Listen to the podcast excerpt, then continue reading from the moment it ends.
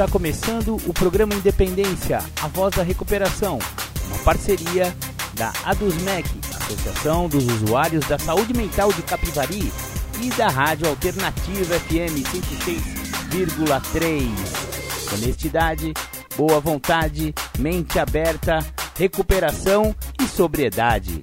Com vocês, Marco Melo.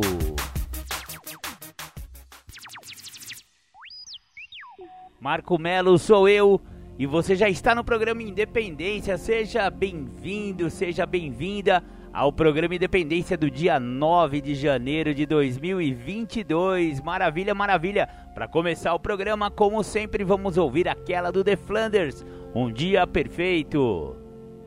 Legal, voltamos este foi o The Flanders, Um Dia Perfeito, a música de abertura, né? A música que a gente sempre começa o programa Independência, porque ela fala daquele assunto que ninguém quer falar a respeito, que é o alcoolismo em uma pessoa, vamos dizer assim, normal. É, uma pessoa que tem boa condição socioeconômica e cultural. É, as pessoas costumam associar o alcoolismo, né? Só chama de alcoólatra quando o cara tá lá na rua, na sarjeta, dormindo na praça, etc e tal, ou então é um é um mal sucedido, é, enfim, né? E geralmente quando a pessoa tem uma boa condição, ou vem de uma boa família, ou venceu na vida, monetariamente falando, a gente não co costuma associar isso ao alcoolismo. Porém, o alcoolismo é uma doença muito democrática. Primeiro, é uma doença, viu, galera? Não é não é frescura, não é falta de, de força de vontade, não é mau caratismo. O cara adoecido não consegue mais, né, funcionar direito. E isso independe da sua condição social.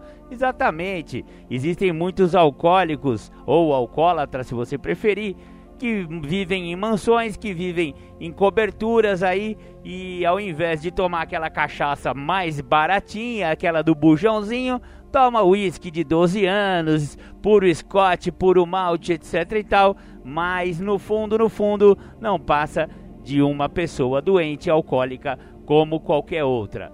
Exatamente, então, não tem como a gente querer esconder ou varrer para baixo do tapete. Se você tem problema com álcool, independente da sua condição socioeconômica, procure ajuda.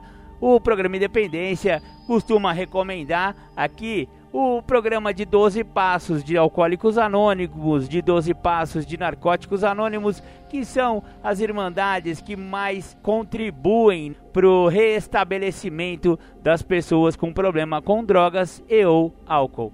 Maravilha? É isso aí o recadinho inicial do programa Independência de hoje. Bacana, hoje vamos falar sobre um outro livro do Instituto Independa. É, o Instituto Independa anda ajudando bastante o programa Independência. Eu falei com o Christian um tempo atrás e ele falou, Marcão, tudo que tiver lá no independa.com.br ou no paraentender.com.br, que é o site para entender dependenciaquímica.com.br. Conecta lá, procura lá que vocês vão ver muitos assuntos interessantes, muito tema para você ler, muitas postagens interessantes e alguns e-books para você baixar gratuitamente.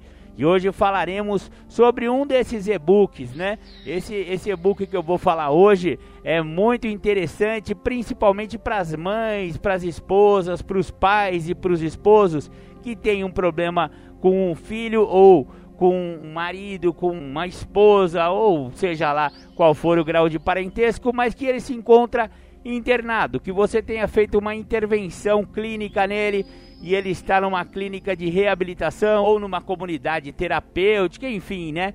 O seu filho está internado e agora? Esse o título do livro, na verdade, é Internei meu filho. E agora? É o Rodrigo Lazzarini quem escreveu esse livro para o Instituto Independa, selo Independa de 2018. Muito bacana.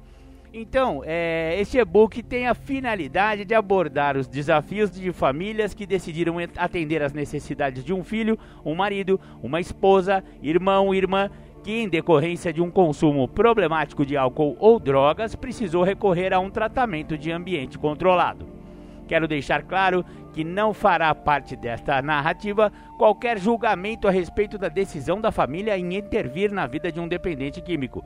A internação é uma modalidade de tratamento ainda amplamente utilizada no Brasil e em outras partes do mundo, indiscutivelmente relevante em determinados casos. As políticas públicas brasileiras ainda se apoiam na ideia de que uma internação pode afastar o indivíduo de seus laços familiares e sociais, que acaba reforçando a identidade de alguém institucionalizado e estigmatizado. Isto não é uma verdade absoluta, uma vez que estes laços, parte das vezes, sequer existem mais ou contribuem para a saúde dos envolvidos. Como profissional de saúde e como alguém que de longa data trabalha com essa demanda, quero afirmar que, independente deste pensamento, muitas pessoas ainda continuam e continuarão a recorrer a uma internação como opção de tratamento. E não há dúvida sobre a importância de educar a família sobre os desafios em lidar com essa problemática antes, durante e depois da decisão de internar. É possível supor que grande parte das famílias que decidam internar um ente querido já está bastante confusa e angustiada e continuará assim por algum tempo se não receber alguma psicoeducação. Entre os desafios vivenciados até o momento, da tomada de decisão de intervir e as expectativas de cura, está a realidade da maioria dos casos relacionados à dependência de álcool e ou outras drogas. Infelizmente, ainda não dispomos de um plano nacional de prevenção às drogas realmente eficaz. Não se ouve falar de políticas públicas voltadas às necessidades dos indivíduos em desenvolvimento no que diz respeito à violência e drogas. O que se vê são ações isoladas e iniciativas não governamentais direcionadas a algumas comunidades em localidades específicas. Além do que, os resultados de ações sistêmicas de prevenção só poderão ser medidas após 10 anos em estudos longínquos. Ainda não é possível prever e estimar quantas pessoas serão afetadas direta e indiretamente pelo consumo de drogas nos próximos anos. Por este e outros motivos, devemos nos munir de recursos capazes de atender esta demanda vindoura. A única certeza percebida é que a complexidade da dependência química vai além do tratamento propriamente dito e envolve uma compreensão mais profunda acerca da dinâmica de funcionamento do indivíduo, a droga de escolha e seus efeitos naquele organismo, as possibilidades, disponibilidades e eficácia dos modelos de tratamento e a capacidade de aprender o significado das experiências vivenciadas, seja através da dor, das estratégias utilizadas, dos êxitos e das experiências bem ou mal sucedidas, este livro busca oferecer um significado para a mudança de atitudes e pensamento pessoal, em busca de uma nova maneira de olhar para as possibilidades de crescimento que uma problemática com drogas oferece para todos os envolvidos, tendo a ciência de que a melhor maneira de lidar com este ou qualquer problema é o pedido sincero de ajuda e um olhar voltado para as soluções possíveis. Muito bacana, essa foi então a introdução para a gente começar a nossa resenha do livro Internei o Meu Filho e Agora. Agora eu vou tocar para vocês uma música de recuperação que eu tenho muito orgulho, porque foi um, um companheiro lá de Sete Lagoas chamado Rodrigo Dias que me escreveu essa semana, me mandou aí umas mensagens muito bacanas, falando que ouvira o programa Independência, que gostava muito do programa e tal, acompanha a gente e numa inspiração que ele teve ali num momento difícil da vida e num momento também de iluminação espiritual, ele compôs essa música. Então vamos curtir aí a música que ele mandou para o programa Independência. Chama Voz do Oriente, de Rodrigo Dias. Voz do Oriente, música de Rodrigo Dias, Sete Lagoas e Zé Geraldo Prudente de Moraes. Ouvi uma voz que vem lá do Oriente, clareou o céu, clareou a terra, clareou o mar. Essa voz me dizia tão contente Filho, vem aqui, estou te chamando para lhe falar. Onde quer que estejas, onde quer que vá. Proclame meu nome e me encontrará onde quer que esteja, onde quer que vá. Proclame meu nome e me encontrará. Abrigue-me contigo, Senhor. Estenda-me a suas mãos. Encharque-me com teu sangue, Senhor. Me dê o seu perdão.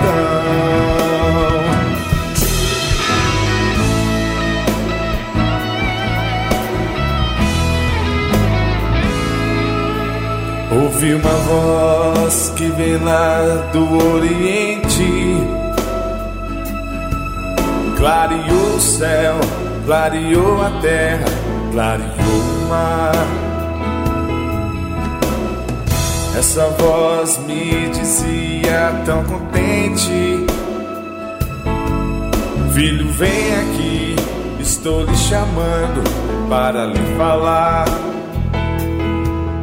onde quer que esteja, onde quer que vá, proclame meu nome e me encontrará. Onde quer que esteja, onde quer que vá, proclame meu nome e me encontrará abrigue-me contigo, Senhor. Estenda-me as suas mãos, encharque-me com teu sangue, Senhor. Me dê o seu perdão. Concedei-me, Senhor, a celeridade necessária para aceitar as coisas que não posso modificar, coragem para modificar aquelas que eu posso, sabedoria para distinguir uma das outras.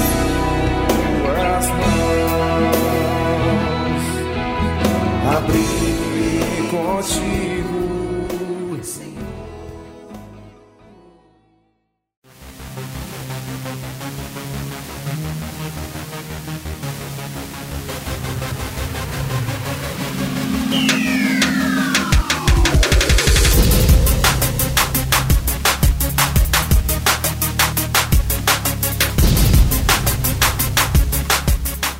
Você está ouvindo o programa Independência, a voz da recuperação.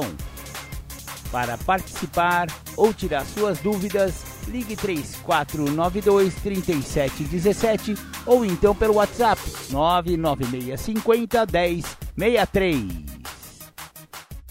Muito legal, você ouviu Voz do Oriente com Rodrigo Dias. Muito obrigado, Rodrigo, por ter mandado essa música. Agora já faz parte aqui da programação do Independência, viu? Muito bacana, grande abraço aí para você. Ele falou que tem muitos seguidores do programa Independência lá em Sete Lagoas, Minas Gerais. Então, beijo no coração aí para Sete Lagoas. Maravilha, maravilha. Agora vamos voltar com a resenha do livro Internei Meu Filho e agora do Rodrigo Lazzarini. E o Rodrigo Lazzarini tem uma visão a respeito de todo esse assunto, que é o que vamos resenhar agora. Não existe um único modelo de tratamento capaz de atender plenamente às necessidades de todos os indivíduos. Isso se dá principalmente pelo fato de que cada indivíduo é único em suas potencialidades e também nas necessidades decorrentes do consumo problemático de álcool e drogas.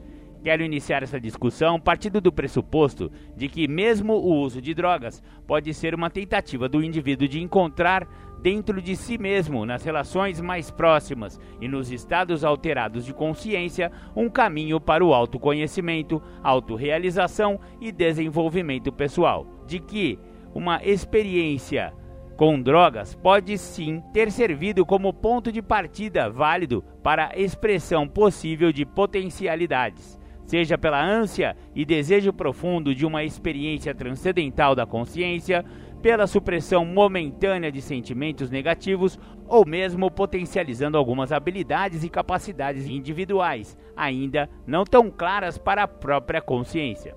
Em psicologia analítica, o nome dado para o processo de desenvolvimento e evolução individual é individuação. A individuação é um desafio para o ego, uma vez que propõe a integração de conteúdos inconscientes à consciência.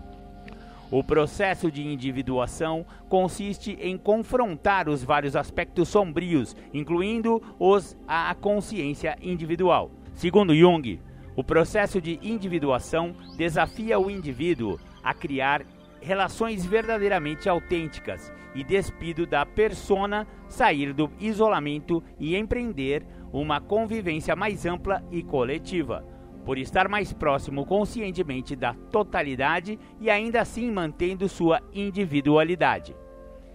A individuação, em geral, é o processo de formação e particularização do ser individual e, em especial, é o desenvolvimento do indivíduo psicológico como ser distinto do conjunto da psicologia coletiva. É, portanto, um processo de diferenciação que objetiva o desenvolvimento da personalidade individual. Uma vez que o indivíduo não é um ser único, mas pressupõe também um relacionamento coletivo para sua existência, também o processo de individuação não leva ao isolamento, mas a um relacionamento coletivo mais intenso e mais abrangente. Jung, 2009. O consumo de substâncias psicoativas sempre existiu e sempre existirá, variando de significado em determinados contextos e culturas. Desde representante divino a substâncias demoníacas, as drogas parecem conter em si aquilo que para alguns é um caminho, para outros um fim e para muitos as duas coisas. É uma tarefa bastante desafiadora calmamente aguardar que o trabalho clínico formatado com riquezas possa, no encontro com o potencial humano, gerar uma explosão controlada capaz de colocar em xeque o velho pensamento, revelando uma renovação de atitude capaz de atender às necessidades individuais de maneira muito mais ampliada que o próprio consumo de drogas. Apoiado no fato de que as exigências da modernidade afastaram temporariamente o homem de sua relação íntima com o sagrado, o trabalho terapêutico e a relação estabelecida entre paciente e terapeuta pode servir como ponte para que ambos possam se religar a uma consciência mais ampla sobre as verdadeiras necessidades individuais. Bacana, bacana, vamos ouvir mais uma música de recuperação e já já a gente volta.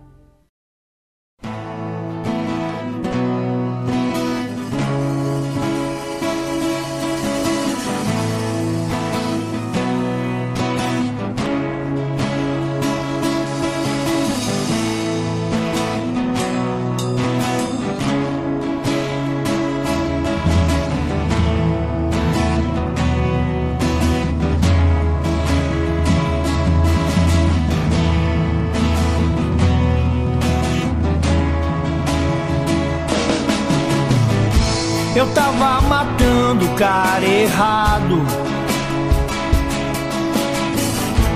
E esse cara é legal. Gosta até de carnaval, do céu estrelado, do lindo pôr do sol.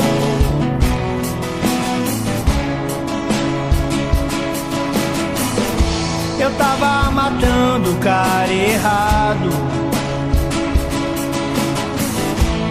Esse cara é legal. Gosta até de carnaval, do céu estrelado, do lindo pôr do sol.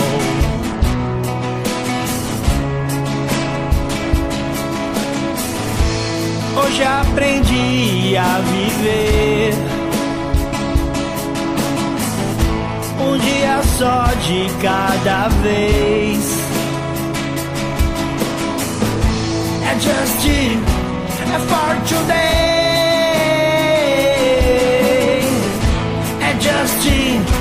É for today. Eu tava matando o cara errado. E esse cara é legal. Gosta até de carnaval, céu estrelado, um lindo pôr do sol.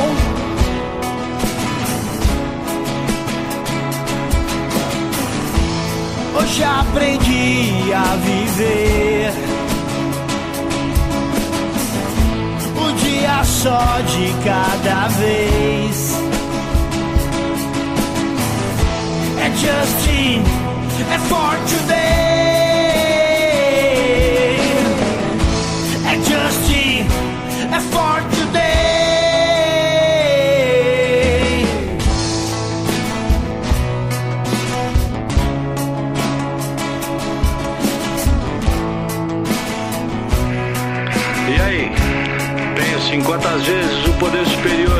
Cuidando de você. Em um momento em que nada fazia sentido. Lembra daquele momento que a dor era tão grande que os amigos faltavam que a esperança era apenas uma velha lembrança. Se lembra de quando não haviam bons sentimentos dentro de você e tudo cheirava desgraça. O vazio era permanente, o fracasso, companhia inseparável e não havia saída se não usar até morrer. Naquele momento, onde não havia escolha, o estômago embrulhado, a boca seca, o nó na garganta, a lágrima presa no canto do olho, a solidão e a angústia gritando muda dentro de você. Por mais incrível que pareça, nesses momentos, ele realmente estava cuidando de você, talvez como nunca antes.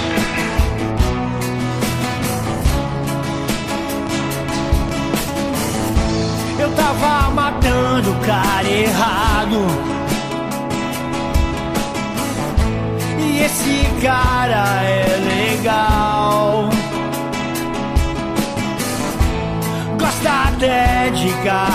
Carnaval,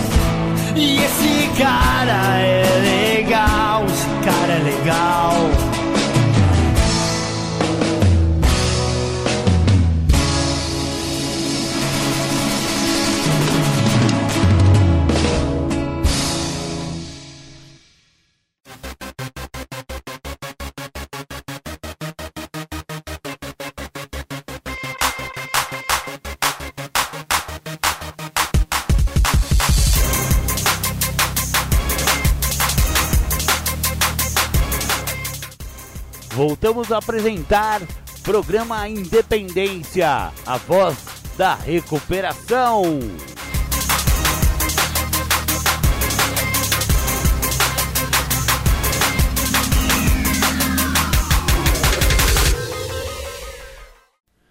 Você ouviu aí membros dos Anônimos com a música Esse Cara é Legal. Voltamos com a resenha do livro Internei Meu Filho e Agora. O capítulo que eu vou trazer para vocês agora é O Árduo Caminho das Drogas. Cerca de 10% da população mundial sofre diretamente com problemas relacionados ao consumo de álcool e ou outras drogas. Lembrando que esse número é para pessoas que realmente usam, né?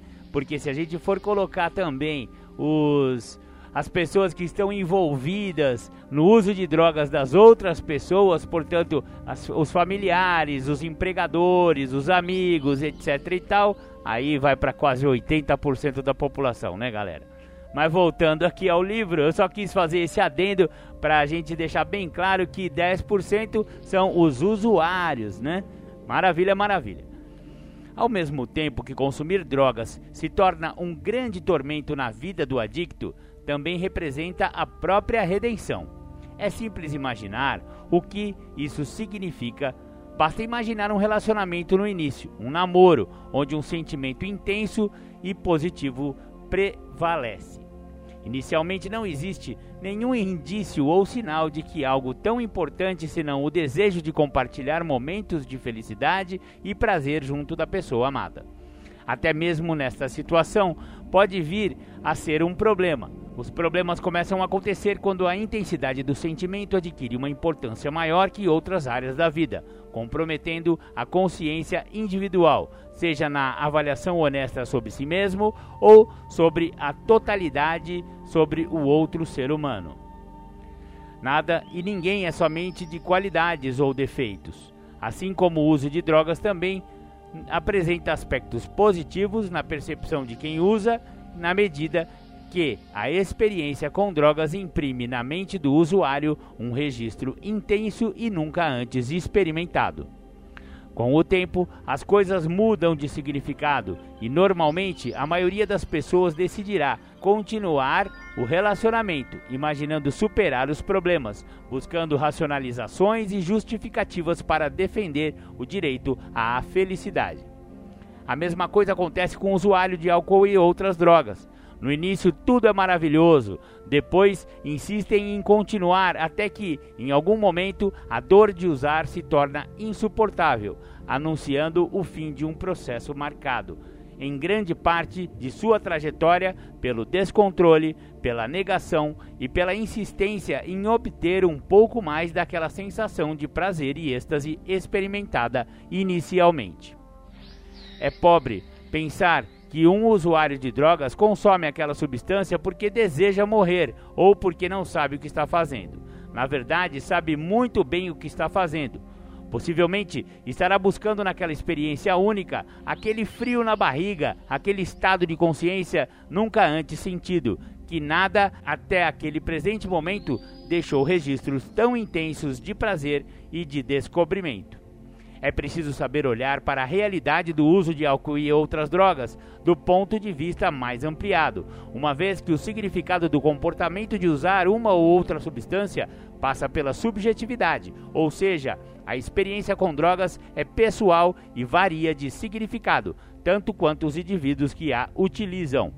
São muitos os motivos pelos quais alguém continua bebendo ou usando drogas, apesar dos resultados catastróficos onipotência, orgulho, vergonha em pedir ajuda, vidas secretas, a própria dependência, o desconforto experimentado na ausência do consumo, medo de experimentar uma outra maneira de viver no mundo, etc.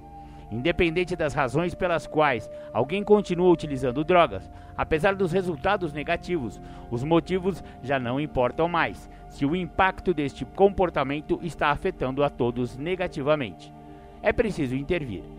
São muitas as possibilidades de intervenções e a internação é uma delas. Maravilha! Agora a gente vai é, falar sobre o pedido de ajuda, que também é um capítulo do livro Internei Meu Filho e Agora. Muitas famílias não sabem muito bem como agir no momento em que descobrem que alguém do núcleo familiar está usando drogas. Outra situação bastante comum é quando percebem que o álcool está se tornando um grande problema. Um dos grandes motivos que pode piorar a saúde de um usuário de drogas é a demora na procura por um tratamento especializado. Na maioria dos casos, a demora está diretamente associada a mecanismos mentais de defesa, como a negação, por exemplo. É muito claro para nós, profissionais de saúde mental, que um familiar emocionalmente vinculado com um usuário de substâncias também adoece, e se não tratado, continua adoecido por muito tempo. Na mente de quem utiliza drogas, a negação está em, apesar das evidências claras, não admitir o fato de estar doente. Na estrutura familiar, algo similar ocorre quando uma ou mais pessoas dentro ou fora do ambiente familiar, apesar de todas as evidências, parece não ver, aceitar ou acreditar nesta possibilidade, negando ou subestimando a importância dos fatos. Outro desafio presente no ambiente familiar é quando não há um consenso sobre a gravidade do que está ocorrendo. Nesse caso, a minimização é o mecanismo inconsciente mais utilizado. É importante salientar que um uso eventual de drogas nem sempre evolui para um caso grave de dependência, porém, não há parâmetros que possam assegurar um consumo regular de álcool ou drogas livre de riscos. Felizmente, somos mais afortunados que no passado, no que diz respeito a alternativas possíveis de tratamento. É possível hoje encontrarmos profissionais mais preparados e capazes de oferecer uma ajuda na medida das necessidades e possibilidades individuais. O fato é que ainda permanecem bastante precárias as condições em que tais tratamentos ocorrem. Para isso, é necessário estar atento a algumas características que poderão determinar o sucesso de um tratamento. Os processos de recuperação. Existem muitas definições sobre o que é recuperação. Na percepção do próprio indivíduo, isso adquire um significado. Na percepção da família, muitas vezes outro totalmente diferente. Não seria possível afirmar com precisão o que significa recuperação do ponto de vista individual. Por esse motivo, cabe aqui definir de forma prática algumas características gerais deste processo de construção e reconstrução de um estilo de vida livre de álcool e drogas. Recuperação é muito mais do que simplesmente não usar drogas. Indivíduos que passaram grande parte de suas vidas ou tiveram um envolvimento muito intenso com a cultura do consumo de substâncias precisariam fazer grandes adaptações e mudanças no estilo de vida para conseguirem se manter usando em detrimento dos valores familiares e da sociedade. Tais comportamentos e adaptações tornam-se parte fundamental dos processos mentais de organização de vida. Recuperar requer organização. É evidente para muitas famílias que usuários de álcool e ou outras drogas não conseguem se organizar para as necessidades mais simples de uma casa, um trabalho ou mesmo em relação a aquilo que é importante para as outras pessoas. Isso ocorre principalmente porque ele está organizado para viver em uma cultura onde o consumo de substâncias é a prioridade. A recuperação deve incluir outras pessoas. De acordo com alguns estudos de dinâmica familiar, a doença da adicção ou a dependência de substâncias como o álcool, por exemplo, afetam diretamente ao menos quatro pessoas próximas ao dependente químico. É preciso, então, que essas pessoas recebam orientação e tratamento. Por este e outros motivos, é necessário que um processo de tratamento possa garantir que o indivíduo consiga se reorganizar para a própria rotina familiar, Rotina esta que muitas vezes também precisará de alguns ajustes se a meta comum for a saúde nas relações e um ambiente propício para a recuperação pessoal. A recuperação pode excluir outras pessoas. O que ocorre grande parte das vezes é que alguns indivíduos vêm de famílias disfuncionais e que significa que terá dificuldades em encontrar relação entre a mudança proposta e as condições que encontrará ao sair de um tratamento. Recuperação é um plano de ação. Se a meta de um tratamento estiver limitada apenas ao fato deste indivíduo não utilizar mais drogas, isso certamente falhará, pois não haverá outra alternativa de comportamento capaz de levar o indivíduo a resultados satisfatórios na vida sem drogas. Neste caso, um plano de ação individualizado deve ser desenvolvido a fim de oferecer um norte de ações bem planejadas na direção dos resultados que o próprio paciente deseja alcançar. A recuperação é um processo. Não é possível alcançar grandes resultados e mantê-los num curto espaço de tempo. É necessário, assim, como no uso de drogas, que determinados comportamentos ajustados sejam repetidos e reforçados um grande número de vezes para que se tornem parte integrante dos pensamentos e desta forma se tornem naturais e automáticos. Recuperação é um processo educacional. Cada vez mais, o uso de álcool e drogas acontece cedo na infância e na adolescência. Os prejuízos causados nessa fase do desenvolvimento são preocupantes. A droga compete com todas as atividades esperadas para indivíduos nessa fase. Alguns destes indivíduos deverão aprender e praticar alguns valores em recuperação e comportamentos pela primeira vez após um período de tratamento. Alguns estudos sugerem que essas pessoas precisarão de alguns episódios de tratamento até conseguirem se abster de álcool e drogas por um longo período de tempo com resultados satisfatórios. Aprender novos comportamentos e exercitar novos valores leva algum tempo e este tempo deve ser levado em consideração pelas famílias que possuem entes queridos em um tratamento. Expectativas irreais podem contribuir para o fracasso de processos de recuperação e, e tratamento se não forem devidamente orientadas. Por esse motivo, eu sugiro que, diante de um desafio grande demais, procure um profissional capacitado. Ele poderá oferecer informações e o suporte necessário nas decisões tomadas antes, durante e após um tratamento em ambiente controlado. A recuperação pode incluir um plano medicamentoso. Alguns estudos apontam que cerca de 88,8% dos dependentes de álcool e ou outras drogas sofrem de transtornos psiquiátricos primários, ou seja, anteriores ao consumo ou secundários, em decorrência deste.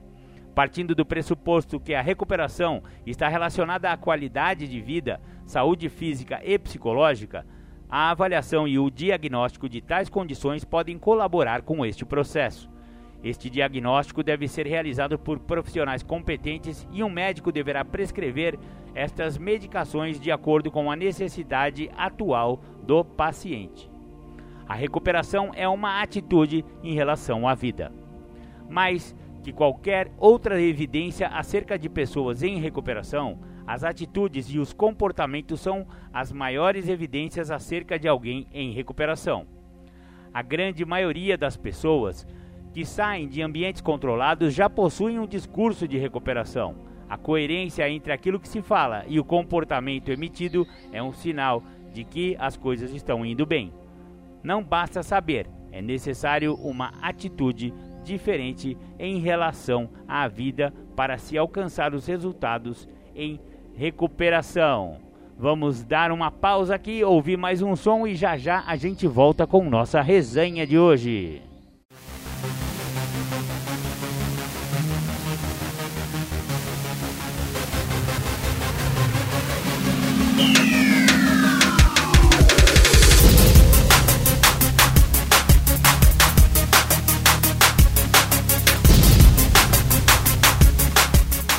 Você está ouvindo o programa Independência, a voz da recuperação. Para participar ou tirar suas dúvidas, ligue 3492 3717 ou então pelo WhatsApp 99650 1063. Voltamos com o programa Independência. Você ouviu Criolo Morto Vivo, uma música muito impactante que fala sobre o uso de cocaína, né? Os irmãos fisgado pelo nariz. Se você foi fisgado pelo nariz ou se você conhece alguém que foi fisgado pelo nariz, o programa Independência sugere que se conheça a Irmandade de Narcóticos Anônimos. Se você quiser saber mais sobre esse programa de 12 passos de NA, procure na.org.br. Agora, para encerrar a nossa resenha de hoje do livro Internei Meu Filho e Agora, do Rodrigo Lazzarini. Para encerrar então nossa resenha, vamos falar sobre as características de um bom tratamento. Um bom tratamento deve obedecer alguns critérios para que se tenha uma eficiência aumentada.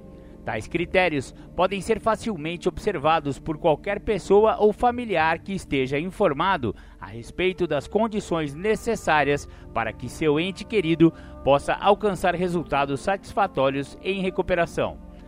Neste e-book estamos focados no tema internação, por este motivo serei específico ao descrever aqui quais as características mínimas e condições técnicas satisfatórias que deverão existir em um ambiente controlado, uma clínica ou comunidade terapêutica.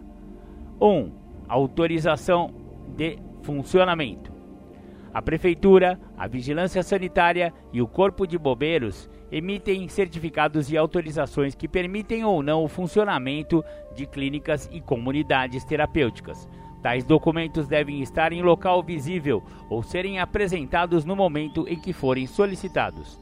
Esta é uma condição mínima para que um familiar ou interessado deva exigir para sua segurança e garantia de conclusão desta etapa de sua vida início ou continuidade de ações em busca de sua recuperação, condições sanitárias adequadas, extintores, sinalização e plano de saída em situações de incêndio, equipe técnica exigida, número máximo de pessoas por instalação, dentre outras garantias de que o local onde o ente querido permanecerá durante um período proposto poderão aumentar a eficácia e fazer valer os investimentos nessa modalidade de tratamento. 2. Proposta terapêutica. Um ambiente controlado deve possuir uma metodologia terapêutica capaz de atender às necessidades de tratamento de um paciente que sofre com transtornos relacionados ao consumo de substâncias. A desintoxicação é apenas uma fase do tratamento e dura em média de 15 a 30 dias, dependendo das condições em que o paciente chega no tratamento. Esse tempo varia de acordo com o tipo de substância, o tempo de exposição e a frequência do consumo. Após este período, o paciente estará mais apto a aderir e compreender a proposta terapêutica, que poderá incluir grupos informativos, palestras motivacionais, planos de construção de repertório no enfrentamento de situações relacionadas ao consumo de substâncias, atendimentos individuais, plano de prevenção de recaída, dentre outros. 3. Equipe mínima. Como a dependência química afeta diversas áreas da vida de um indivíduo, muito provavelmente o paciente precisará de atenção e um plano de ação que contemple a recuperação e atenção aos prejuízos específicos. Aspectos físicos, mentais e emocionais, assim como sociais, devem ser contemplados. Profissionais médicos psicólogos especialistas, assistentes sociais, educadores físicos, nutricionistas, enfermeiros, assim como conselheiros, monitores e coordenadores com alguma prática e formação em cursos preparatórios em dependência química compõem uma equipe capaz de atender necessidades básicas de um paciente em tratamento.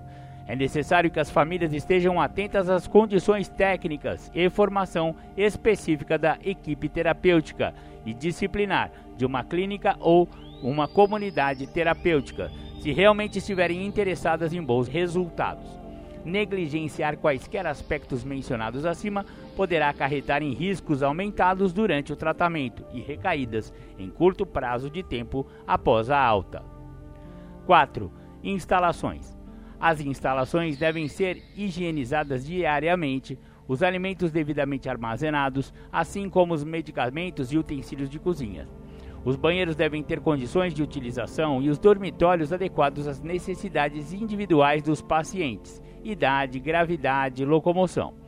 Todos esses itens já são contemplados e fiscalizados pela Vigilância Sanitária do município, que emitirá um alvará de funcionamento, assim como descrito no item 1 das características de um bom tratamento.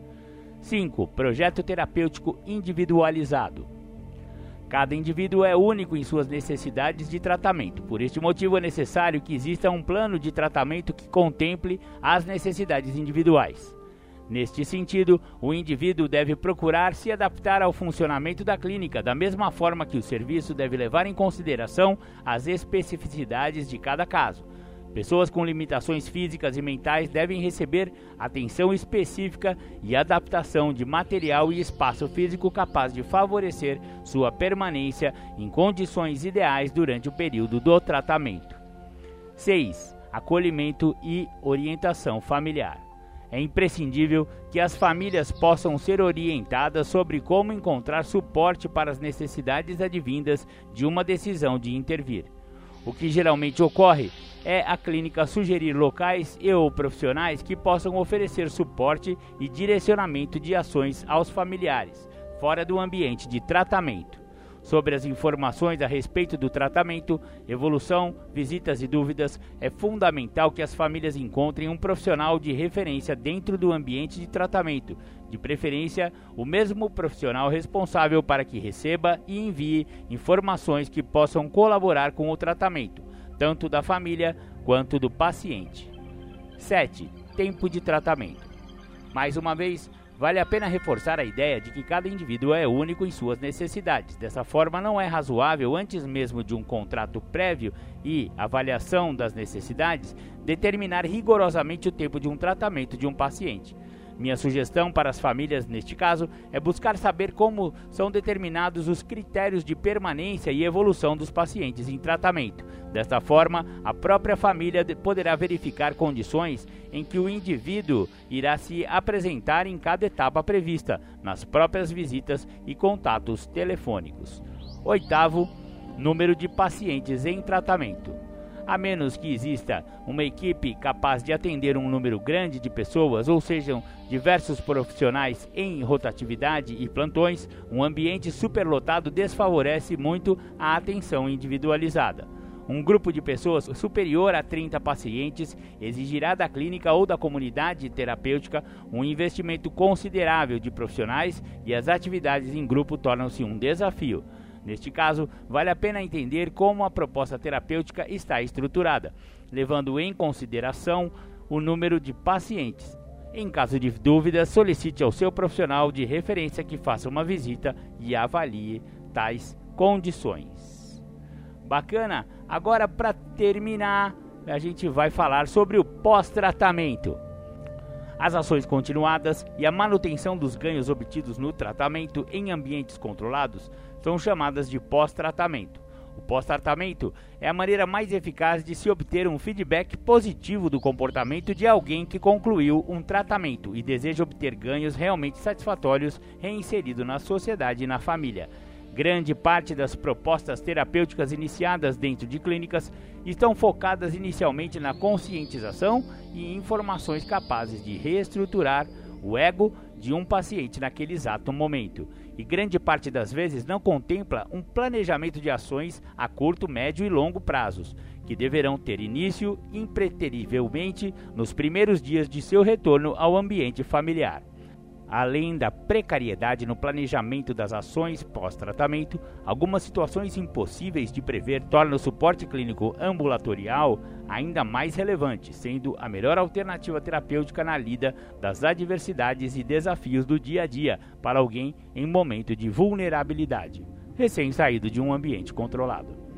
Os desafios de alguém que acabou de concluir um tratamento são muitos e incluem fatores de risco internos e externos Alguns exemplos de riscos internos são insegurança, linguagem não assertiva, ansiedade, dificuldade de adaptação à realidade familiar e social, consequências de um estilo de vida relacionado ao consumo de drogas e seus prejuízos inevitáveis, ausência de repertório social, sentimentos negativos de fracasso, diagnósticos psiquiátricos equivocados, inutilidade e impotência.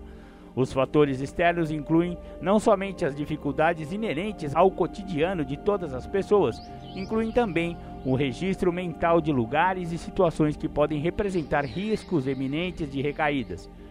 Nesses fatores podemos incluir pessoas e amigos da ativa, ainda usuários, objetos de uso que continuam de posse do paciente, dívidas contraídas no passado, ausência de vida social e vínculos saudáveis, acesso restrito aos grupos de autoajuda, ambiente familiar caótico, relacionamentos conturbados, pressão e expectativa familiar demasiada e ausência de suporte especializado. Em respeito aos investimentos materiais e emocionais realizados, em consideração a todas as pessoas que saem de um tratamento em regime de internação, mas principalmente em atenção à saúde mental de um paciente em transição, deixo aqui minha contribuição afirmando: a melhor maneira de se obter sucesso através de investimentos em tratamento ainda é e continua sendo oferecer ações continuadas e com suporte técnico especializado. Conclusão: procure sempre um especialista ou profissional capacitado para nortear suas decisões de tratamento.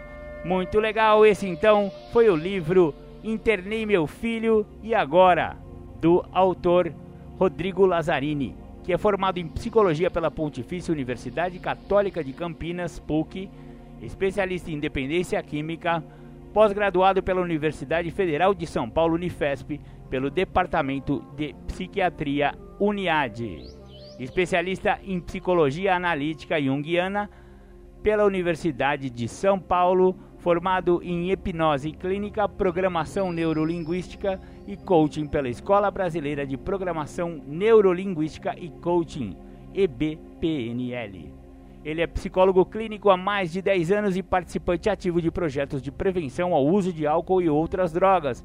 Membro da Liga de Prevenção, frequentemente dá entrevistas em rádio e televisão para publicações científicas. Maravilha, maravilha. Então essa foi a nossa resenha do dia de hoje. Então vamos agora para nossos apoios culturais.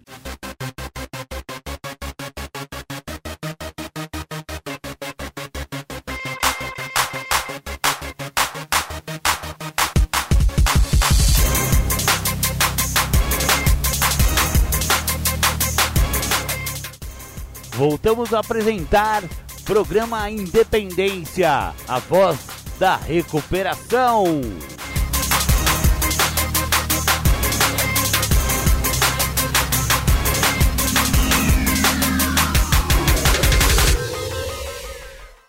Bacana para voltar aqui ao clima de recuperação do programa Independência. Vamos convidar, vamos chamar nosso amigo Bruno Góes. Bruno Góes vai falar sobre o tema Problemas com drogas tem solução. É muito bacana poder estar aqui e eu fiquei pensando assim, durante um bom tempo, como que eu iria voltar ou o que é que eu iria fazer quando eu voltasse, por onde eu iria retomar esse trabalho, né? Afinal de contas, no ano passado, assim, foi um, um ritmo bastante intenso. Eu gravei muito vídeo, eu fiz muita live, é, muita gente participando de treinamento. Eu estava atendendo muitas pessoas ao mesmo tempo e foi assim uma loucura no passado, né? E aí parar assim de uma vez, né? É, traz um impacto. E para eu voltar é como é, se eu tivesse desaprendido, né? Então eu fiquei um bom tempo pensando, pô, o que é que eu vou fazer, por onde eu vou, é, eu, eu, eu, faço anúncio, não faço anúncio, falo com as pessoas, não falo com as pessoas, né? E foi muito legal, porque é, eu abri assim praticamente de última hora, né? Eu já tinha decidido, eu já tinha organizado, eu já tinha planejado muita coisa, mas eu ainda não tinha é, a segurança de começar. E eu abri de última hora, eu avisei hoje lá no grupo e tal, e poder estar tá vendo, né, algumas pessoas aqui que já me acompanham de algum tempo, né, algumas pessoas que já vêm participando e tal, é muito bacana, é muito legal, né, Jussara, Nessi, Vânia, Kátia, minha esposa está aí participando também, então é muito legal, é muito bacana, me deixa muito feliz e muito seguro, né, porque parece que eu me sinto muito à vontade aqui na frente da câmera, mas na verdade não é bem assim. Né? No fundo, no fundo, eu sou uma pessoa bastante tímida. Eu tenho muita dificuldade com isso. Eu fico muito preocupado com a minha imagem, né? Será que o cabelo tá legal? Será que a barba tá legal? Será que as pessoas estão me vendo de uma maneira legal? Será que o áudio tá bom e tal? Eu fico muito preocupado, né? E é, é, é muito muito doido isso, porque eu fiz um curso há alguns anos atrás, quando eu fui começar a trabalhar com a internet, e o primeiro passo desse curso, né, o primeiro ponto que as pessoas falam é foca na mensagem, não se preocupa com o que as pessoas vão enxergar de você, porque é muito mais importante aquilo que você tem a dizer para as pessoas. Né? As pessoas não vão reparar se o seu cabelo estiver bagunçado, se a sua barba não estiver legal e tal. As pessoas elas estão muito mais preocupadas com aquilo que você tem a ensinar para elas, né? E, e, eu tenho essa dificuldade. Mas enfim, é, tô com um grande frio na barriga aqui para poder recomeçar esse momento, né? Para poder dar início aí de fato num dia muito importante como hoje, né? É, afinal de contas, em meio a toda essa turbulência, né? O que é que eu falo, por onde eu começo, por onde eu vou e tal, eu acabei me esquecendo que no sábado, né, dia 13 de fevereiro, eu completei 17 anos de recuperação. E hoje, exatamente hoje, poucos minutos antes de eu começar aqui a live, eu estava é, pensando né, sobre o tema e tal, o que é que eu vou falar, por onde eu vou. vou falar dos meus projetos, eu vou falar das minhas ideias. E aí eu me lembrei disso.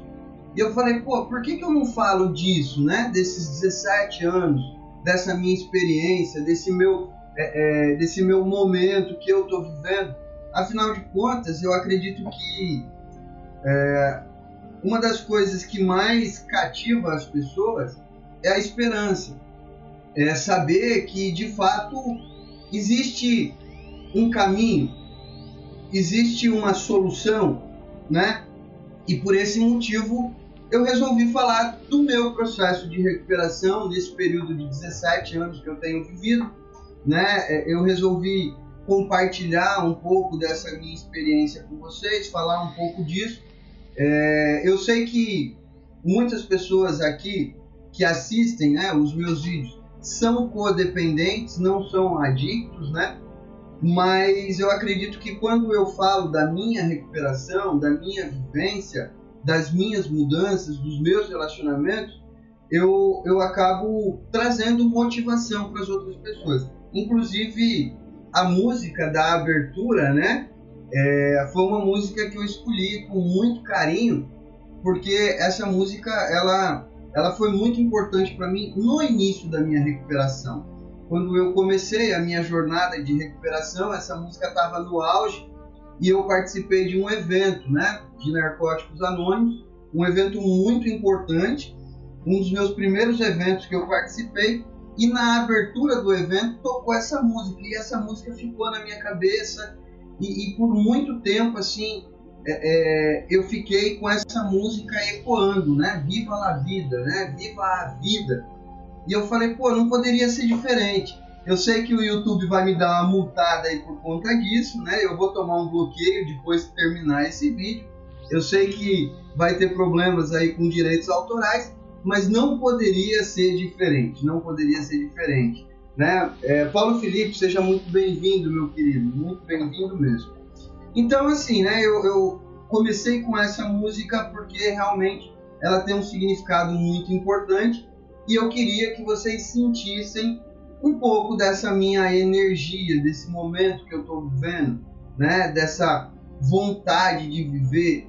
É, inclusive, quando eu falo de tempo limpo, né? Tempo de recuperação, eu não falo no sentido comemorativo, né? Não é como um aniversário que a gente faz bolo, mas não.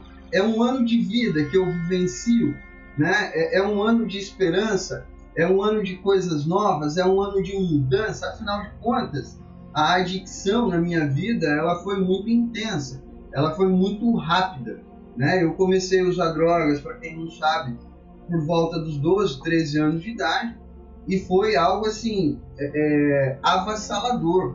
Né? Em poucos anos, 3, 4 anos ali, eu cheguei ao fundo do poço. Né? Então, o uso de substância na minha vida foi algo muito intenso e me levou a uma condição é, é muito triste. Inclusive, um familiar hoje, né, me perguntou assim, Bruno, o que foi que fez você virar a chave, né, e, e ter esse despertar para a recuperação, né? O, o que, que aconteceu na sua vida? Qual foi o momento que você teve esse despertar? E eu me lembrei é, de quando eu me deparei comigo mesmo e eu me dei conta que eu havia me tornado alguém que eu não gostaria de ser.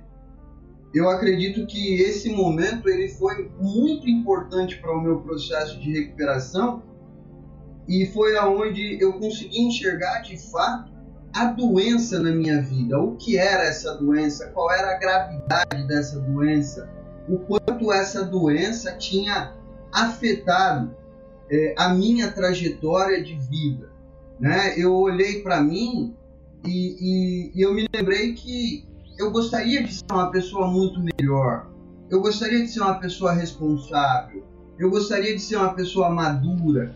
Eu gostaria de ser alguém é, de quem as pessoas olhassem e sentissem orgulho. Eu gostaria que as minhas, a, a, os meus familiares, quando eles olhassem para mim, eles tivessem a certeza do meu amor por eles. E quando eu cheguei no final da minha adicção ativa, né, dentro daquele período de internação, eu comecei a me dar conta que eu não havia me tornado nada disso. Na verdade, é, muito provavelmente eu tinha trazido para minha família muita frustração, muita dor, muita angústia, muitas noites de sofrimento, e isso foi muito pesado me deparar com isso, foi muito difícil enxergar isso, quem eu havia me tornado, o que é que tinha acontecido na minha vida, me dar conta de que a doença ela me levou por um caminho do qual eu não tive escolha. Eu cheguei num local onde eu não gostaria de estar e me deparei com alguém que eu não gostaria de ser. Isso é muito profundo, isso é muito pesado. Isso é, na verdade, eu diria até que é muito grave. É muito grave quando uma pessoa chega a essa condição. E, e foi muito importante para mim esse momento, apesar de doloroso, foi muito importante porque eu comecei a entender que se eu de fato é, me tornei alguém que eu não gostaria de ser, cheguei num lugar onde eu não gostaria de estar, a minha vida estava numa condição que não era legal, eu precisava urgentemente mudar. E não simplesmente parar de usar drogas, mas eu precisava transformar aquilo que eu havia me tornado. Eu precisava é, é dar um novo significado para a minha história. Então, o meu momento né, da recuperação foi quando eu me dei conta disso. Foi quando eu comecei a entender qual era a gravidade da doença na minha vida. Não era simplesmente a quantidade de drogas que eu tinha usado, não era simplesmente o tipo de droga que eu tinha usado, não era simplesmente uh, o tipo de substância, não. O, o problema era quem eu havia me tornado. E não era alguém de quem eu me orgulhava, não era alguém de quem eu gostaria de ser. Né? Então, o meu processo de recuperação, na verdade, ele se iniciou aí. Quando eu comecei a entender, quando eu comecei a enxergar que eu eu havia me tornado alguém que eu não gostaria. E é muito doido isso, né? Porque eu fico olhando para trás e, e, aí eu vou me lembrando, né, dos tempos limpos e eu, eu me lembro de quando eu estava internado. A, a, comunidade que eu fiquei internado era uma comunidade bem simples, né? Uma fazenda bem carente. E eu me lembro que eu contava dia após dia, né? Eu me lembro exatamente a, a, minha, a minha primeira, o meu primeiro contato com a minha família foi exatamente com 17 dias. E para mim foi um momento muito importante. Depois, os primeiros 30 dias, os primeiros 60 dias, 90 dias, é, é 180 dias, né? E, e quando começa a chegar próximo de um ano, já ali na rua, né, num convívio social, num convívio familiar, é, se relacionando com as pessoas do grupo, a expectativa do ano, né, o primeiro ano, ela era muito grande, né? E isso ainda ainda existia, né, aquela expectativa de aniversário, né? E, e vamos comemorar tempo limpo e tal. E foi muito massa, foi muito legal. Esse primeiro ano assim, foi, eu diria que talvez o ano mais importante da minha vida. E por que que eu digo que o ano mais importante da minha vida? Porque dentro desse período, né, é, de 365 dias, eu comecei a enxergar a possibilidade de me tornar alguém que eu gostaria de ser, de moldar é, é, um ideal de ser humano e caminhar em direção a isso, né? De olhar para frente e ter a esperança, pô, um dia eu posso ser alguém melhor. E, e, e, é muito louco isso porque muita gente me vê hoje, né, falando na internet, é, fazendo palestra e gravando vídeo e tal, mas eu cheguei é, é, dentro de um processo de recuperação praticamente analfabeto, pô. Eu não cheguei assim do jeito que eu sou hoje.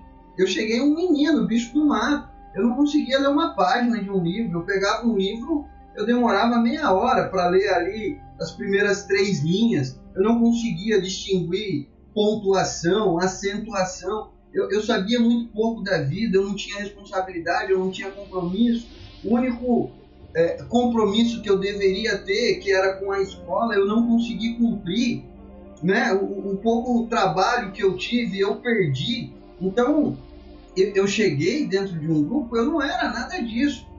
Eu era totalmente o oposto disso. E nesse primeiro ano foi quando eu comecei a ter a esperança de que eu poderia ser alguém melhor. Não no sentido é, é, financeiro. Na, na, época nem, nem passava pela minha ideia essa questão financeira ou, ou qualquer outra coisa. Mas me tornar alguém melhor no sentido de eu estar melhor comigo mesmo, de eu olhar no espelho e me orgulhar daquilo que eu encontrava. Porque a minha vergonha, a minha timidez, o meu complexo de inferioridade nessa época, ele era justamente fundamentado nisso. Ele era fundamentado num garoto que não sabia nem ler direito, não sabia nada da vida, nunca tinha pago uma conta, nunca tinha assumido compromisso nenhum, nunca teve responsabilidade, o pouco de relacionamento que teve fez uma confusão danada. Então, todos os meus complexos, todas as minhas timidez, elas tinham um fundamento nisso. E se eu quisesse de fato tratar esses meus complexos, se eu quisesse de fato me tornar alguém melhor, eu iria ter que ir atrás. E não é, é, é ir atrás no sentido de parar de usar. Não, eu tive que entender que o processo de recuperação ele iria para além da abstinência do uso de, de, de, de substâncias. O processo de recuperação na minha vida ele, ele não se iniciou só pelo só por parar de usar. Não, o processo de recuperação na minha vida ele foi muito além. Eu voltei para a escola, eu fui estudar, e, e, quando eu tive a oportunidade, eu fui trabalhar e eu fui começar a pagar minhas primeiras contas. Eu pedi ajuda para que eu aprendesse a administrar dinheiro. É, é, eu tive que enxergar de fato o que eu havia me tornado, entrar em contato com tudo isso, aceitar a minha realidade, aceitar a minha condição, aceitar que eu não tinha construído nada né? Inclusive tem uma frase minha que é muito pesada, mas eu, eu me dei conta nesse momento que eu não perdi nada ao longo da minha adicção ativa, materialmente falando. E por que é que eu digo que eu não perdi nada? Porque eu não construí nada. Tudo que eu perdi ao longo da minha adicção ativa, materialmente falando, foi alguém que me deu, não foi conquista minha. O dinheiro que eu gastei não era meu. Foi meus pais que me deu e quando não me deu eu roubei. O celular que eu vendi não fui eu que comprei, foi meu irmão que me deu. A bicicleta que eu troquei não fui eu que comprei, foi meu irmão que, que, que me emprestou e eu roubei dele.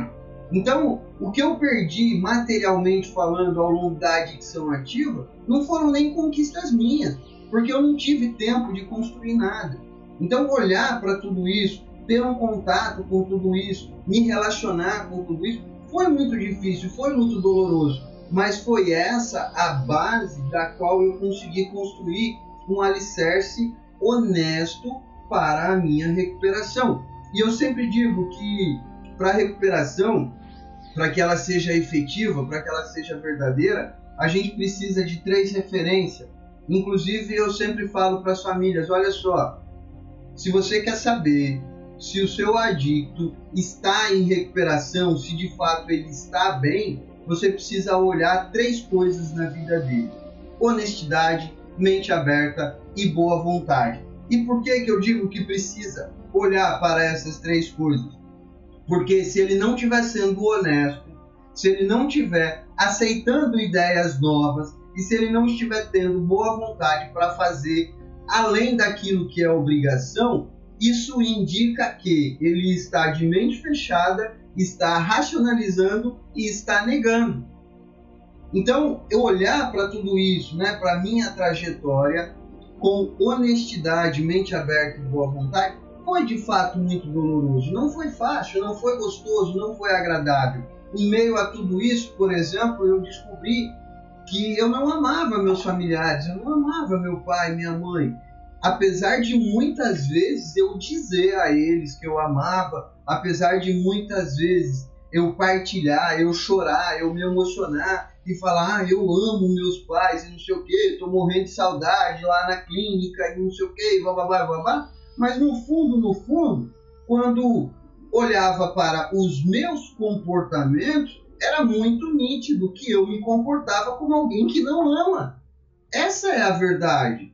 Não dá para dizer que eu amo se eu me comporto como alguém que não ama. E quando eu digo que eu não amava, é porque eu não era honesto com os meus pais. Eu mentia para eles, eu enganava eles, eu roubava eles, eu sacaneava eles, eu não tinha consideração por eles. Eu não estava nem aí se eles ficassem preocupados comigo porque eu não voltei para casa naquela noite.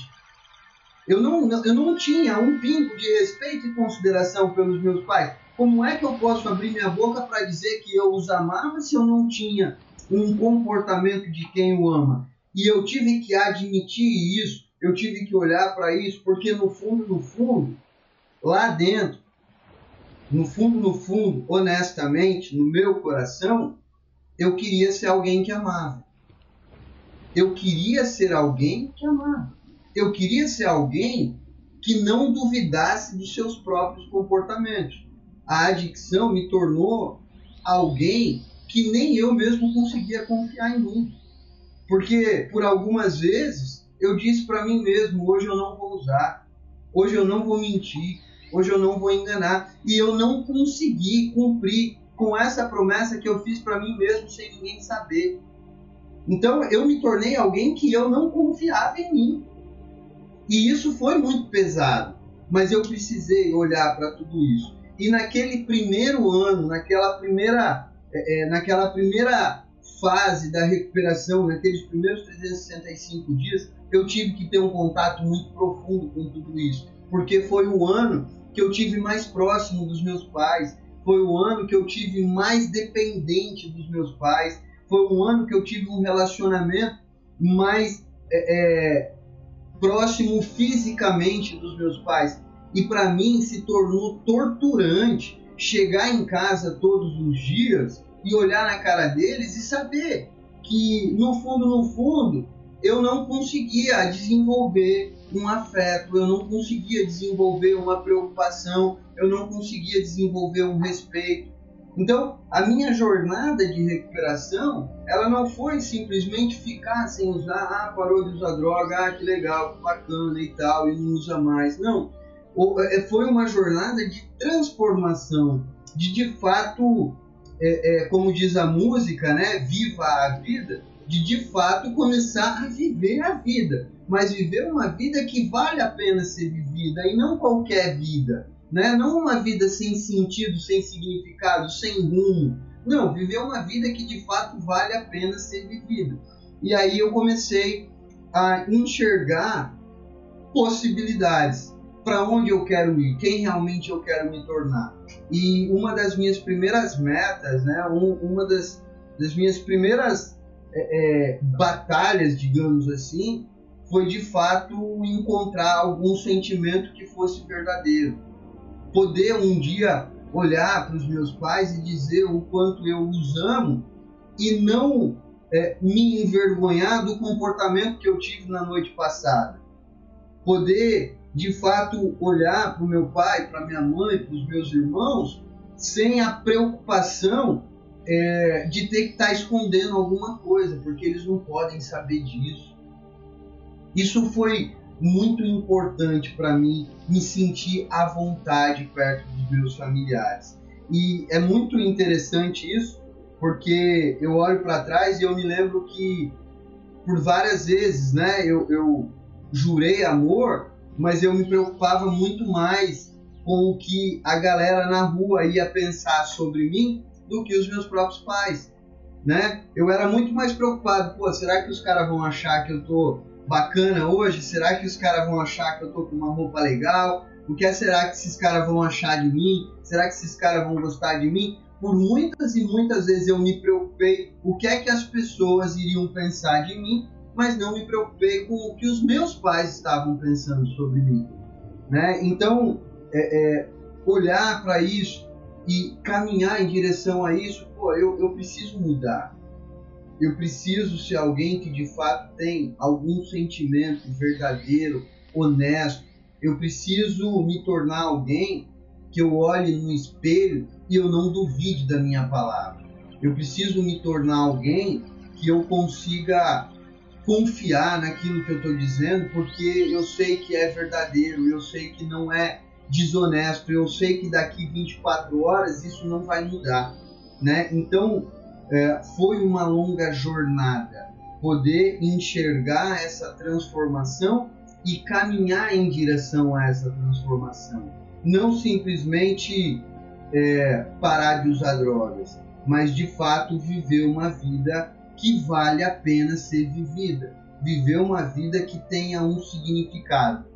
Uh, em meio a tudo isso, houveram algumas pessoas, algumas pessoas que me deram a oportunidade e que me mostraram um caminho. Algumas pessoas que, por algumas vezes, me deram puxões de orelha que doeu muito, mas que me colocou numa direção que fez toda a diferença. E, e foi muito importante esses puxões de orelha, porque é muito fácil a gente se perder no meio do caminho.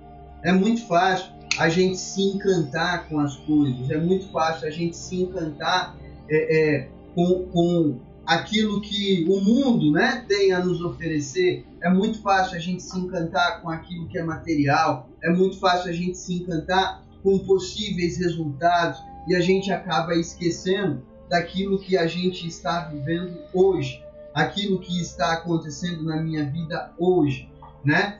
E, e um dos principais motivos pelo qual eu hoje continuo fazendo esse trabalho, continuo falando da minha vida, continuo dividindo as minhas experiências, é porque esse movimento, essa ação, é, estar aqui, por exemplo, me, me mantém dentro do meu hoje, dentro daquilo que eu preciso viver hoje. Né? Poucos minutos antes de começar aqui, eu estava falando com a minha mãe no telefone, porque ela quer vir passar uns dias aqui comigo em Natal.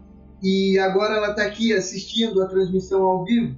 E eu acabo de falar para vocês um monte de coisas da minha vida, coisas das quais eu não tenho dificuldade para falar e eu não tenho medo de falar, porque a minha mãe sabe disso. Eu não preciso esconder nada dela. A minha mãe tem uma participação na minha vida. A minha mãe sabe exatamente cada coisa que eu tenho feito da minha vida. Hoje, eu diria que eu sou uma pessoa da qual é, as pessoas elas não se surpreendem quando elas têm um relacionamento próximo comigo, porque é, eu consigo ter um relacionamento de honestidade e transparência não no sentido de me vangloriar, ah, eu sou o melhor cara do mundo. Não, pô, eu, eu sou adicto, eu tenho um monte de problema, eu tenho um monte de dificuldade, eu tenho um monte de defeitos, né? Minha esposa, ela tem uma paciência do tamanho do mundo para me aguentar, para me aturar, mas hoje nós começamos a ter um relacionamento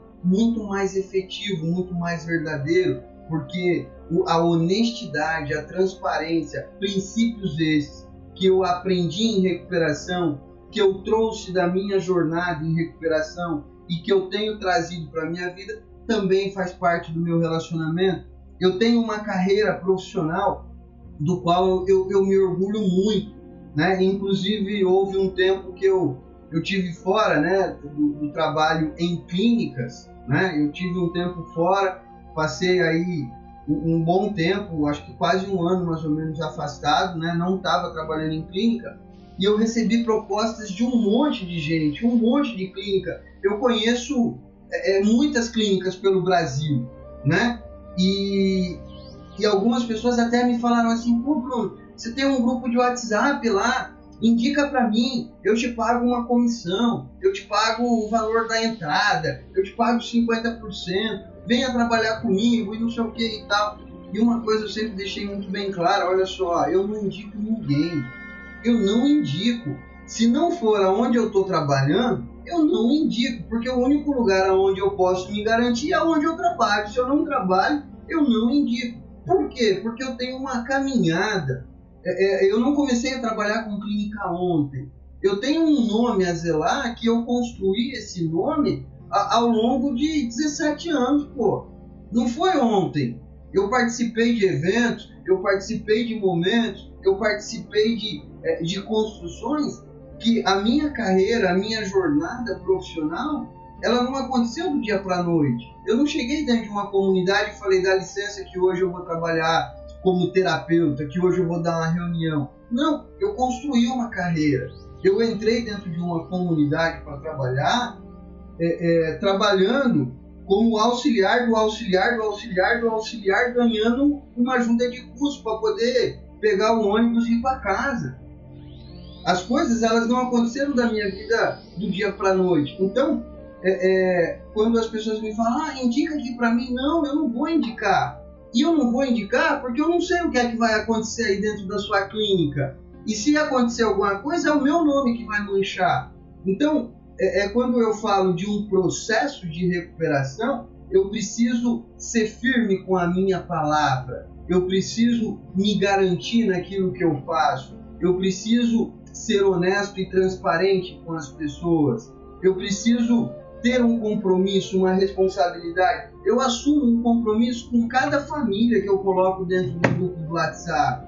Inclusive, essa semana teve alguém lá que compartilhou um link é, de é, prefeitura tá pagando não sei quanto para não sei quem lá e tal. E eu já deixei bem claro algumas vezes, gente, não vamos compartilhar nada que não seja do processo de recuperação. E eu tive que excluir a pessoa. Depois a pessoa mandou mensagem: ah, por que você me excluiu do grupo? Porque compartilhou coisas que não tem nada a ver com recuperação. E eu tenho a responsabilidade porque fui eu que criei aquele grupo, fui eu que comecei o projeto, fui eu que dei o pontapé inicial. E, e, a questão é que eu sei que aquilo é um vírus, mas quantas pessoas dentro do grupo não sabem que aquilo é um vírus? Então eu tenho que ter uma responsabilidade com essas pessoas eu tenho que ter uma transparência, eu tenho que ser honesto com essas pessoas, né? Então, o meu processo de recuperação, ele consiste numa jornada, numa caminhada, são 17 anos de muito trabalho, de muita batalha, de muito suor, né? Não foi do dia para a noite que as coisas aconteceram na minha vida e não é do dia para a noite que eu passei a viver uma vida que vale a pena ser vivida. Não, foi algo que me custou muita abnegação, foi algo que me custou é, muito suor. Eu saí de casa para trabalhar com comunidade, eu tinha 18 anos de idade. Eu trabalhava 14 dias da semana, 14 dias do mês, para folgar quatro. Eu ia para casa uma vez no mês, quatro dias só.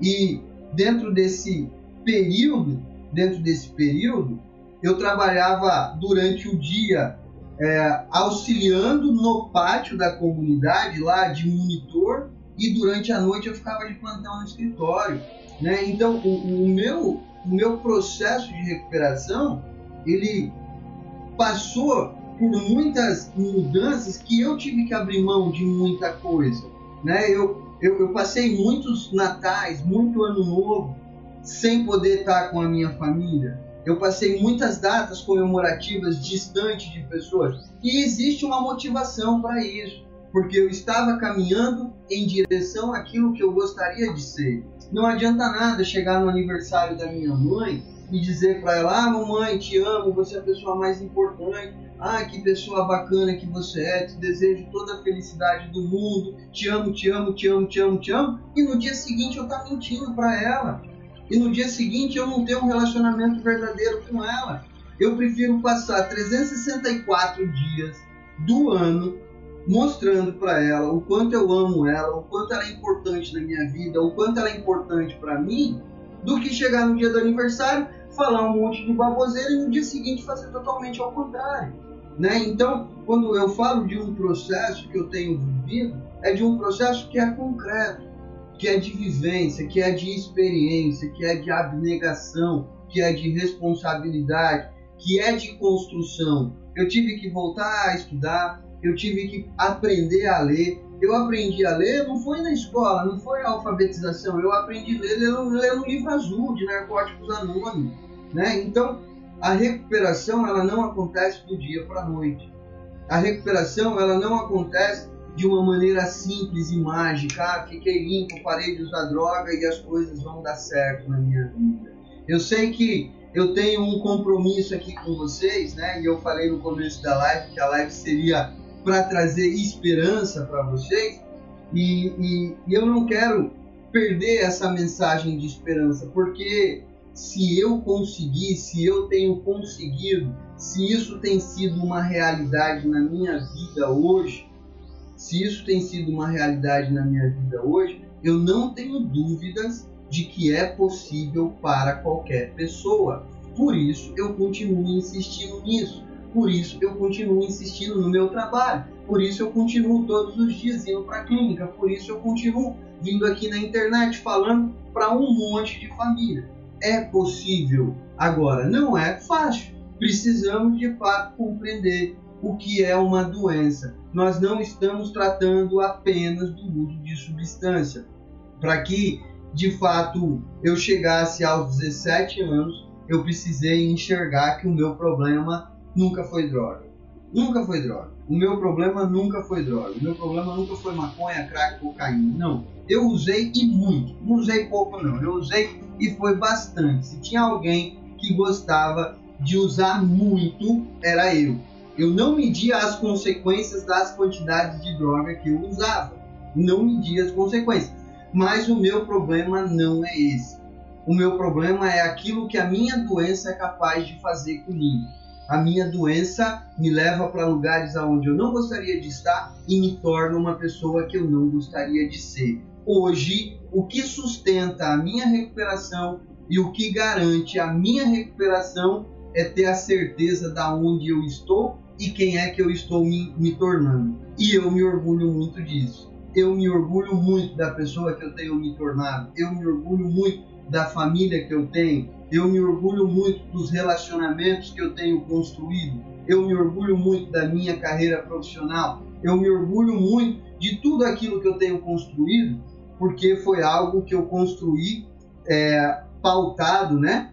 baseado, sustentado por princípios como honestidade, mente aberta e boa vontade. E isso para mim não tem preço, isso para mim não dá para medir, não dá para calcular. O que sustenta a minha recuperação é olhar no espelho e saber quem é que eu estou me tornando. É olhar no espelho e saber que hoje eu posso botar a minha cabeça no travesseiro porque eu consegui cumprir com todos os meus compromissos, com todas as minhas responsabilidades, é botar a minha cabeça no travesseiro e saber que eu tenho construído uma jornada dentro de um relacionamento afetivo com a minha esposa, aonde é um relacionamento honesto, verdadeiro, aonde eu coloco o meu celular em cima da mesa eu não tenho medo se ela vai olhar o meu celular ou não. Eu não preciso esconder nada dela. E assim vai sucessivamente.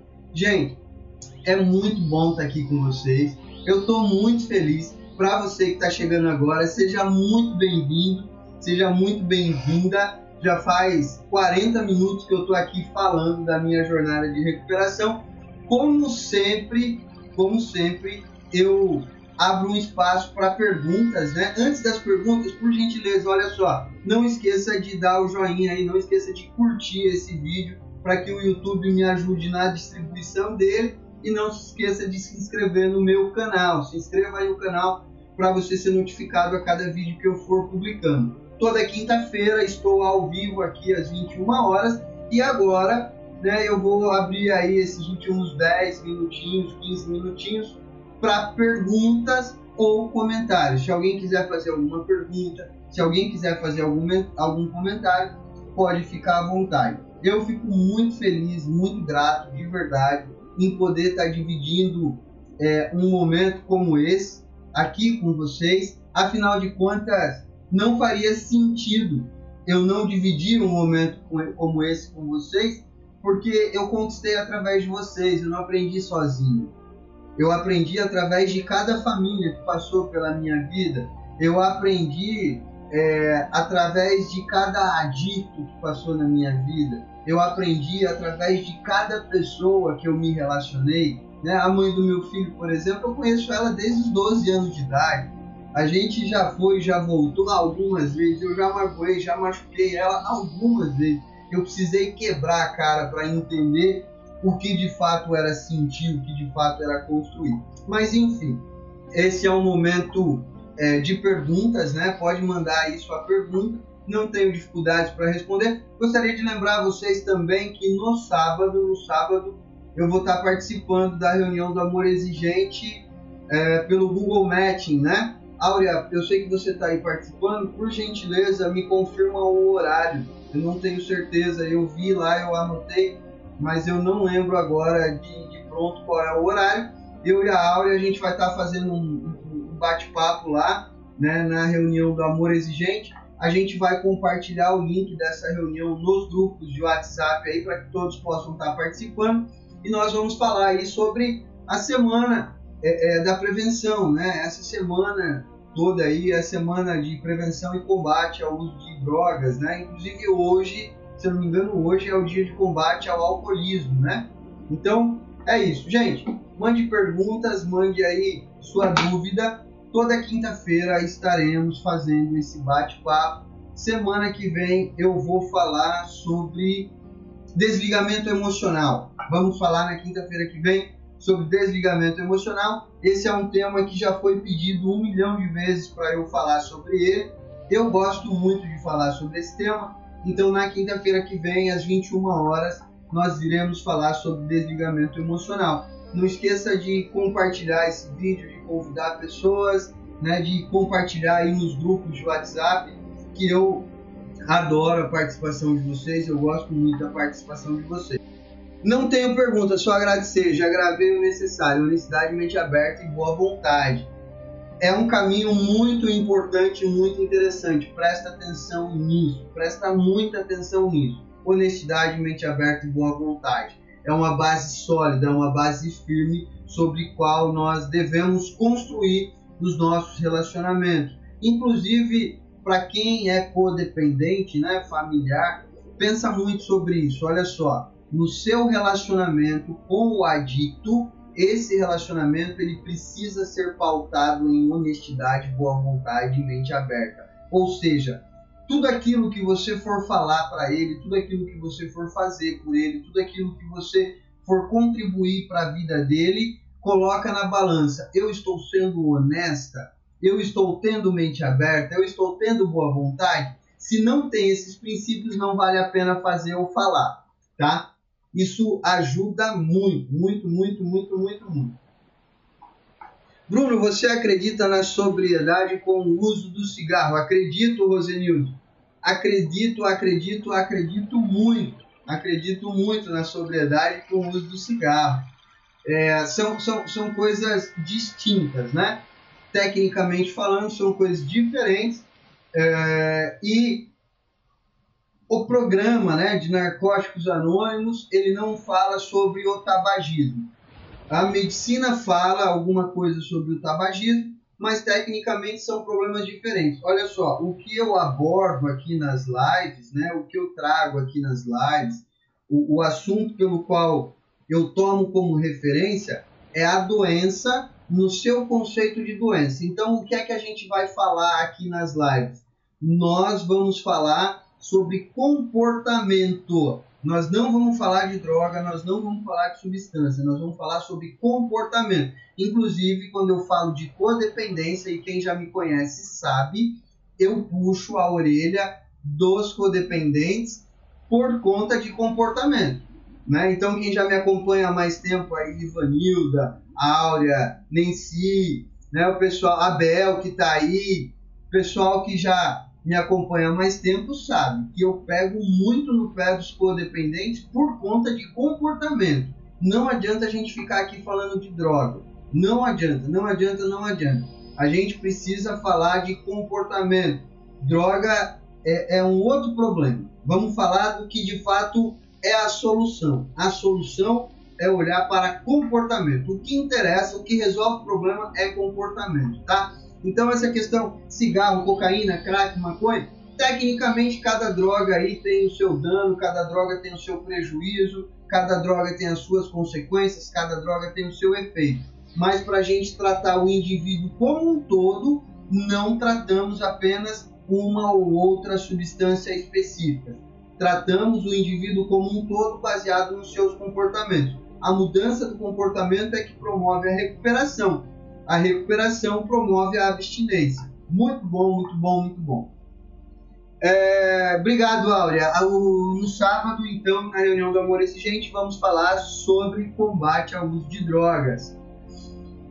bom, gente, como ninguém mandou pergunta, já faz pouco mais de 50 minutos que estamos aqui. Eu não queria encerrar, né? não queria de verdade, mas é, eu preciso encerrar, né? Eu não vou ficar aqui a noite toda.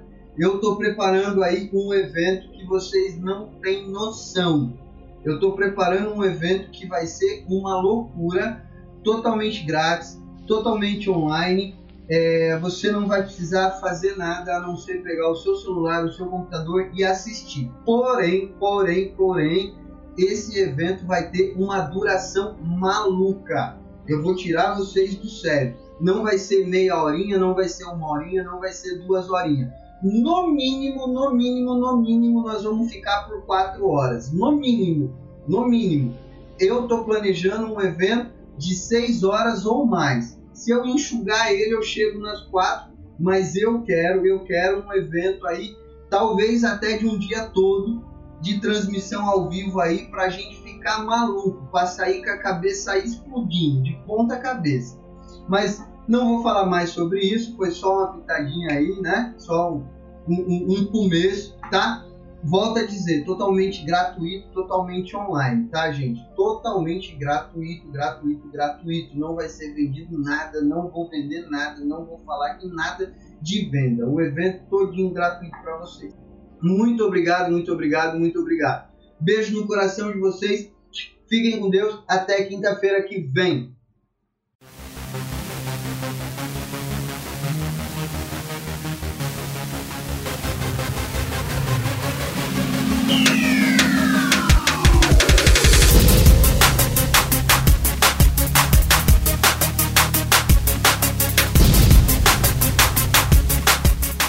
Você está ouvindo o programa Independência, a voz da recuperação.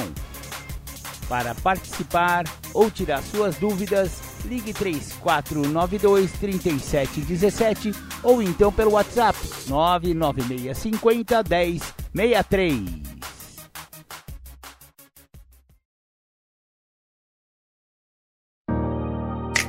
O anonimato é o alicerce espiritual de todas as nossas tradições. Lembrando sempre de colocarmos os princípios acima de personalidades. O nosso maior objetivo é sempre levar a mensagem às pessoas que ainda sofrem. Eu agradeço a sua vida, JKS, porque graças a você a mensagem chegou em mais um lar destruído em mais uma vida dominada pelo uso abusivo e compulsivo das drogas e do álcool. Só por hoje, eu aprendi a lutar contra essa doença, ainda que seja um dia de cada vez. Só por hoje eu tenho a certeza que Jesus Cristo é a pessoa mais importante da minha vida. Glória a Deus. Só por hoje eu posso me apoiar em vocês, meus companheiros, até que eu possa caminhar sozinho mas não foi nada fácil. Colei, fiquei um tempo firmão, só não tinha percebido honestidade, mudança de comportamento, atributos para poder ficar limpo. Foi só me achar forte, rapaz, pra liberar o inimigo, o monstro que vive dentro de mim que a todo momento tem que ser combatido. Lá estava eu outra vez, tragando um pouco mais da morte, esquecendo tudo que havia aprendido, a minha impotência falando mais forte. Ainda não, isso ou aquilo tinha me acontecido, bem pior de onde parei. Como posso ter permitido alguém aí? Será que pode me escutar? Alguém aí? Por favor vem me ajudar. Eu lá trancado, cercado com tendência a suicídio. O telefone toca, eles dizem que alguém da minha família manda subir. Me tirar daqui sozinho eu não consigo. Vou voltar pros companheiros só por hoje fica limpo. Que dor terrível, só agora percebo, não vale a pena. Progressivo, incontrolável, não tem cura essa doença. É hoje que vou te resistir, vou te rejeitar.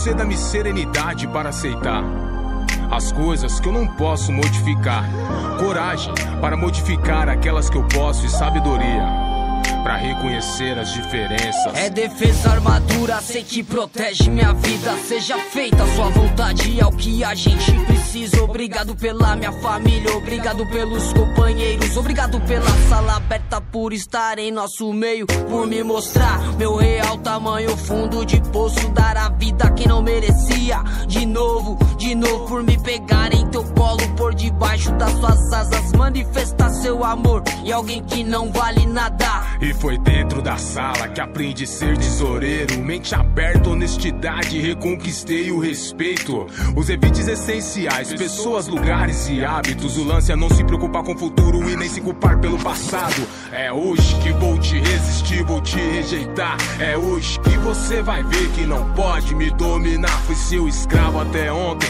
só por hoje vai mudar. Não vou fazer mais mal pra mim, só por hoje, só por hoje. É hoje que vou te resistir, vou te rejeitar. É hoje que você vai ver que não pode me dominar. Fui seu escravo até ontem, só que hoje vai mudar. Não vou fazer mais mal pra mim, só por hoje.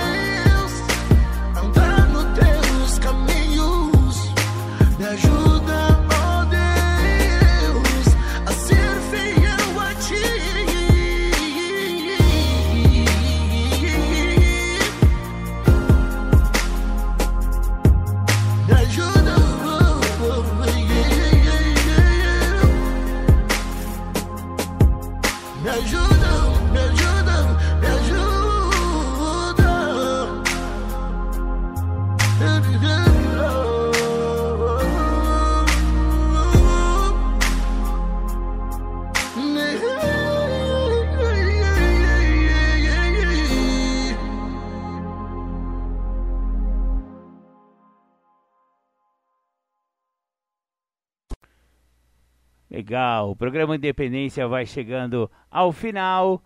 Agradecemos ao Bruno Góes pela sua palestra, muito significativa aqui para o programa Independência. E deixo um abraço, deixo um beijo no coração de todos. Até domingo que vem, galera. Valeu, valeu, abraço.